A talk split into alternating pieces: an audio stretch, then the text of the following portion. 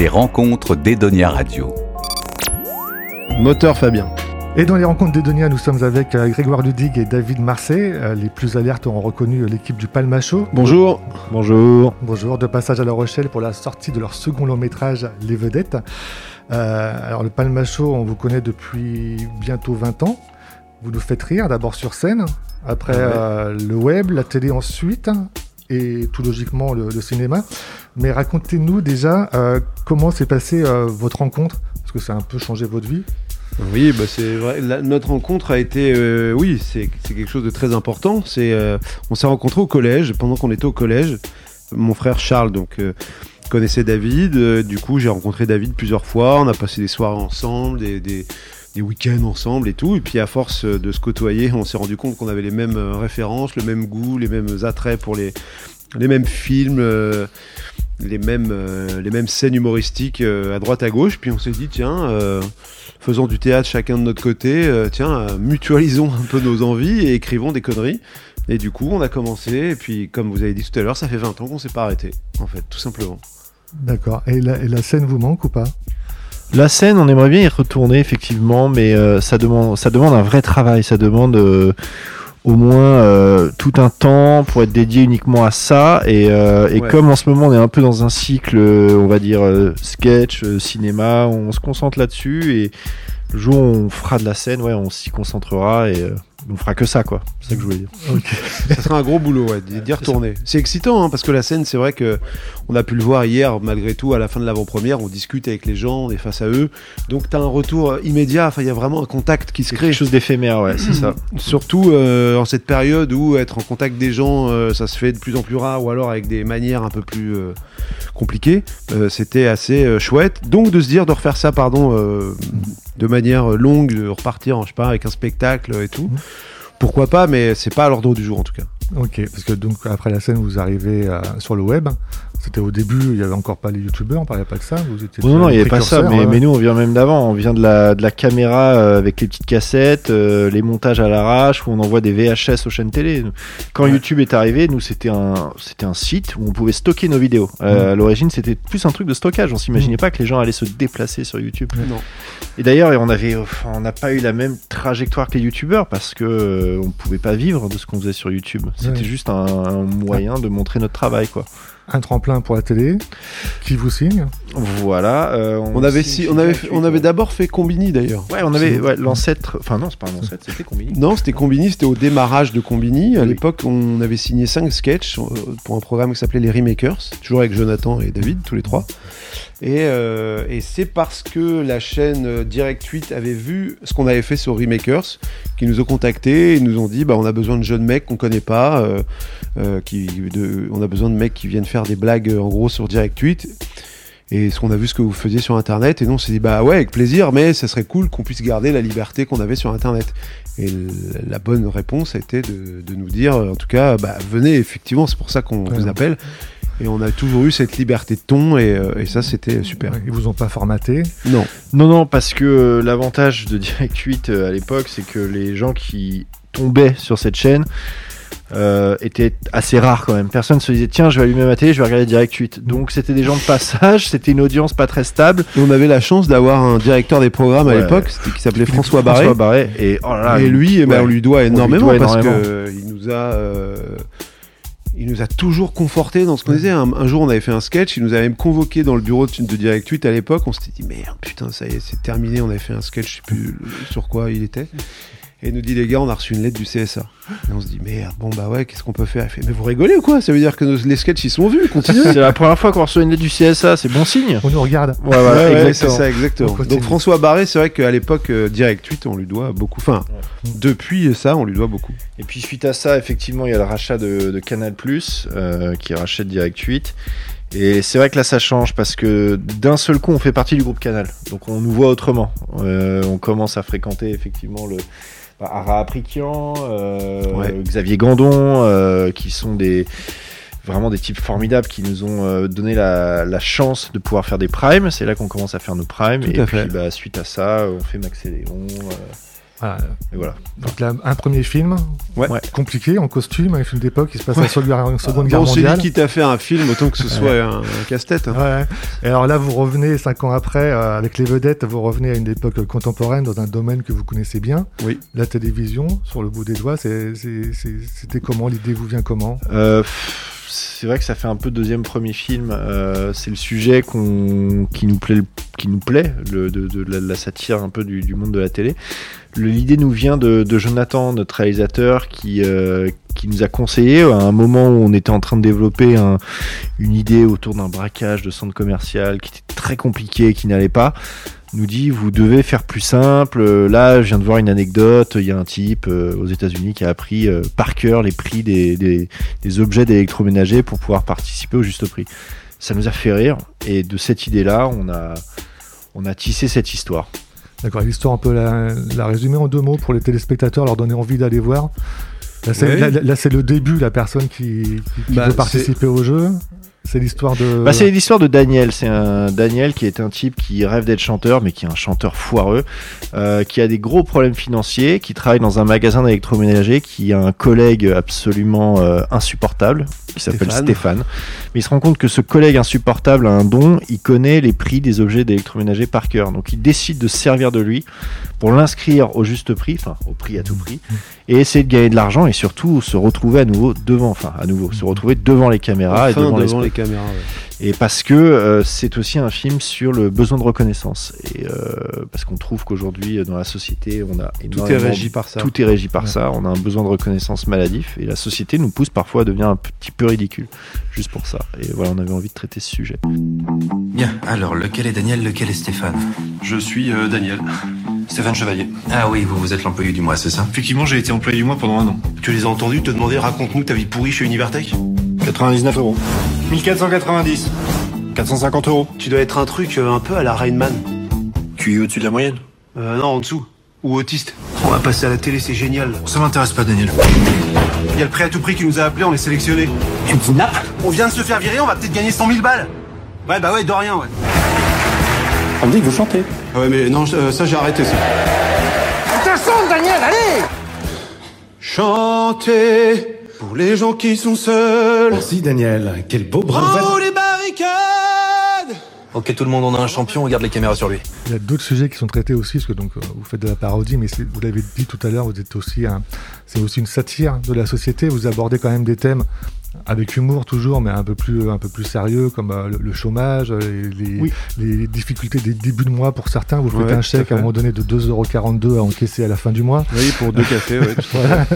Il y a les problèmes de, de, de, de, l'EHPAD. C'est important dans un long métrage, on a plus le temps de, de poser ces questions aussi. Ben, c'est ça en fait. Il fallait il fallait avoir du fond tout simplement. C'est-à-dire qu'il fallait que nos personnages existent et on avait envie que ce soit dans une réalité parallèle à la réalité qu'on a tous. Donc il fallait que ce soit vrai, que les mecs connaissent euh, la galère comme tout le monde et on voulait vraiment euh, que nos personnages, comme vous dites, euh, évoluent. C'est-à-dire que quand on écrit des sketchs, les sketchs ça dure 3 minutes, on se pose pas ces questions-là, on est juste sur les caractéristiques des personnages, faut que ce soit efficace, faut que ça nous fasse marrer. Et là, bah, il fallait qu'on trouve vraiment un, un background, comme on dit, à chaque personnage. Que euh, qui deviennent il est. attendrissants, on a. Ben, en fait, c'est ça, c'est-à-dire que on, Ils nous font rire, mais on rit pas d'eux. non, on rit avec surtout- eux. Oui, c'est ça, surtout pas. On rit avec Ouais. eux, c'est vraiment ça. Et nous, on aime avec David écrire des personnages qui, au final, sont naïfs. Mm.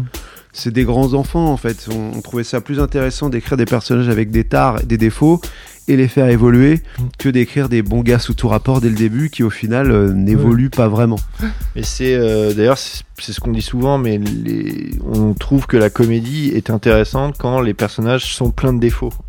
Et d'ailleurs, nos comédies préférées sont, sont les comédies où les personnages ont plein de défauts. Par exemple, Louis de Funès, c'est un Mm. personnage qui est colérique, euh, autoritaire, lâche. Mais on l'adore. Ouais, on l'adore. Dans les bronzés, ils sont tous terribles. Dans les trois frères, ils sont, euh, ils sont voyeurs, ils sont misogynes, ils sont, euh, ils sont cupides. Enfin, ils sont tous horribles. Mais euh, je trouve que grâce à ça, ça, on peut y mettre les travers de la société. Tout à et ça nous permet justement d'avoir un- une petite observation ou un petit, un petit jugement. D'ailleurs, justement, est-ce que c'est pas un peu compliqué maintenant de faire rire? Est-ce qu'il y a des sujets que vous interdisez? Parce qu'avec Twitter, la reconnaissance, il y a toujours, il y a tout le temps des gens qui veulent euh, se faire mousser et créer des polémiques. euh. Euh, je dirais que euh, malgré tout, ça. Enfin, on- nous, on continue à faire ce qu'on Ouais, veut. puisque de toute façon, c'est vrai qu'aujourd'hui, vous avez raison. Quoi qu'on dise, quoi qu'on fasse, il y aura toujours des gens qui te diront bah, que t'as tort ou que ça se fait pas, ou on tombera en gros toujours dessus. Donc à partir de là, nous aussi, on sait ce qu'on écrit. Dans le sens où on sait très bien que notre écriture, c'est pas une écriture moralisatrice, c'est pas une écriture justement de, de, de jugement, c'est pas une écriture de, de, de- c'est pas une écriture méchante en fait. Nous, on dépeint des choses, C'est de on l'observation. C'est Mm. on est un peu ouais. caustique parfois, on est un peu satirique parfois, mais on s'inclut en fait dans ce qu'on raconte. Donc on ne juge pas, et ça rejoint ce que vous disiez tout à l'heure, c'est pas on rit des personnages, on rit avec les personnages. Et je pense que c'est c'est là toute la différence. En tout cas, en tout cas j'espère, et j'espère que les gens en plus comprennent que ce sont des situations au deuxième, troisième, quatrième degré, et que ça fait aussi un peu du bien de pouvoir se marrer de certaines choses sans pour autant euh, euh, se faire tomber dessus après. euh, Oui, c'est ça. Puis, puis je, pense aussi que les personnages, on cherche pas. C'est pas les personnages qui sont ridicules. euh, c'est la. so- Enfin, Mm. ce qu'on essaie de dire, c'est que c'est la société qui les pousse Tout à à devenir fait. ridicules. Donc c'est plus, on se moque plus de la société effectivement que des personnages. Comment ça se passe justement sur le tournage? Vous, vous improvisez hein, Une pièce pour l'improvisation? Vous vous en tenez au texte et c'est sérieux? Très euh, peu Le d'improvisation. texte, le texte, le texte. Nous, on est très scolaire. euh, on a besoin d'avoir du texte, on a besoin d'avoir un appui. euh, Cadre. et à partir de là, on peut peut-être se permettre de rajouter euh, une phrase ci et là si on sent qu'il manque quelque chose ou quoi. Mais on part vraiment du texte qu'on Ouais. a écrit. T'as un talent fou. Pourquoi t'as arrêté la musique? C'est une longue histoire, ça, Stéphane. Ça te dirait de faire le clip de Simplement Dan? Ok. Mais te foire pas Tu devrais faire attention, Daniel. hein. Je trouve que tu t'emportes vraiment vite.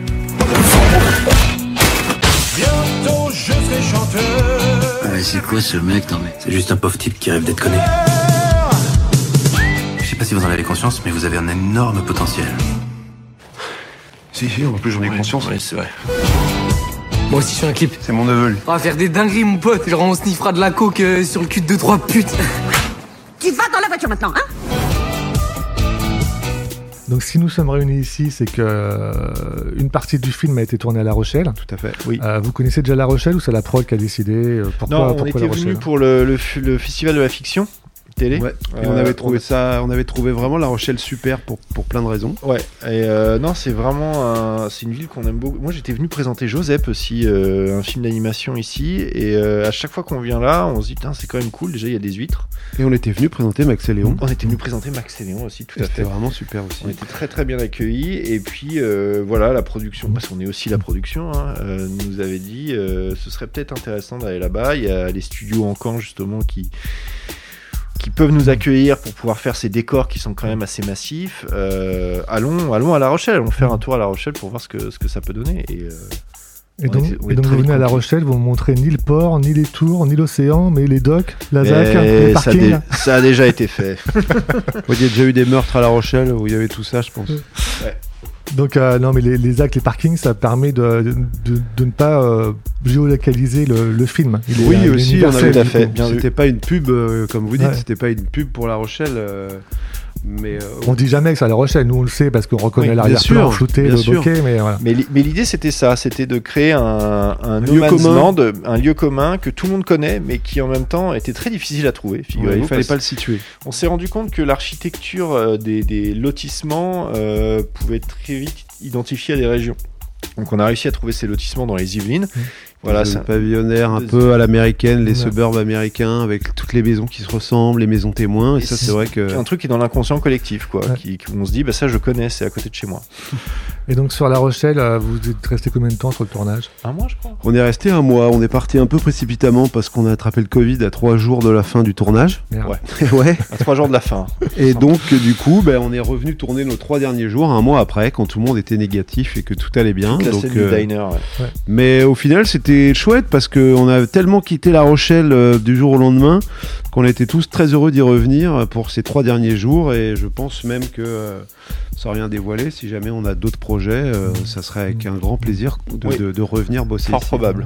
Et comment on se sent justement après à la, la fin d'un film? Il y a eu la, la gestation, plusieurs années. Vous Sur les avez, vedettes Vous avez écrit, voilà, il y a eu le montage, le tournage, le montage, ça fait un an, deux Bah ans. là, du deux coup, ans on a hâte que que ça sorte. Ouais, parce qu'il Ouais. c'est vrai qu'il devait sortir le 28 avril à l'origine, l'année dernière. Donc ça, pratiquement, Euh, ça fait pratiquement un an.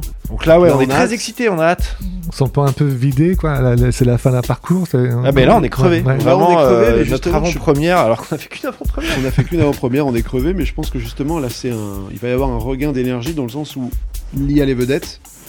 On est très content, on a vraiment hâte que le film sorte et que les gens le découvrent. Et vu qu'on est très monotache, comme ça, ça va nous permettre de d'enchaîner en fait, de mettre les vedettes dans, nos- dans notre euh, Dans notre carton. dans notre carton et pour pouvoir passer à autre Vous chose. n'avez pas encore réfléchi à l'après, vous êtes Si, toujours dans on le est truc. constamment vous en train de réfléchir à la suite, mais on n'arrive pas à si. euh, c'est pas encore concret dans notre Ouais. tête. Voilà, c'est Vous en savez pas si ce sera la télé, la scène ou le cinéma Oh, ce sera. Ce sera la télé, je pense. Probablement la télé, ouais, je pense. Mm. On aime bien faire ça. Film, télé, film, télé. Ok, alors dernière question sur Edonia. euh, notre slogan, c'est on cultive l'optimisme. Euh, c'est quoi vos trucs, vous, pour aller bien quand vous avez un peu de stress avant une première, avant un tournage, avant de savoir. le- Oh là là, on va faire une réponse lancez. Miss France, mais je pense que c'est la, je pense que c'est la, la- la- justement le recul pour le coup, Euh, la chance de se dire qu'on fait ce qu'on aime. On a la chance de pouvoir se lever le matin et de se retrouver avec son pote et d'écrire des blagues. Mm. Donc ça, c'est quand même pas donné à tout le monde et on- je pense qu'une fois qu'on a conscience de ça, que notre vie c'est ça maintenant Mm. et que euh, bah il faut qu'on soit de bonne humeur et qu'on écrive des conneries. Je pense que ça c'est déjà un bon, une bonne aide à, à la bonne humeur comme on dit. Et puis quand on vient à La Rochelle, il y a aussi euh, manger quelques huîtres avec un verre de vin blanc en regardant l'océan. Ça. Voilà, c'est- on part de bon pied, quoi. Ouais.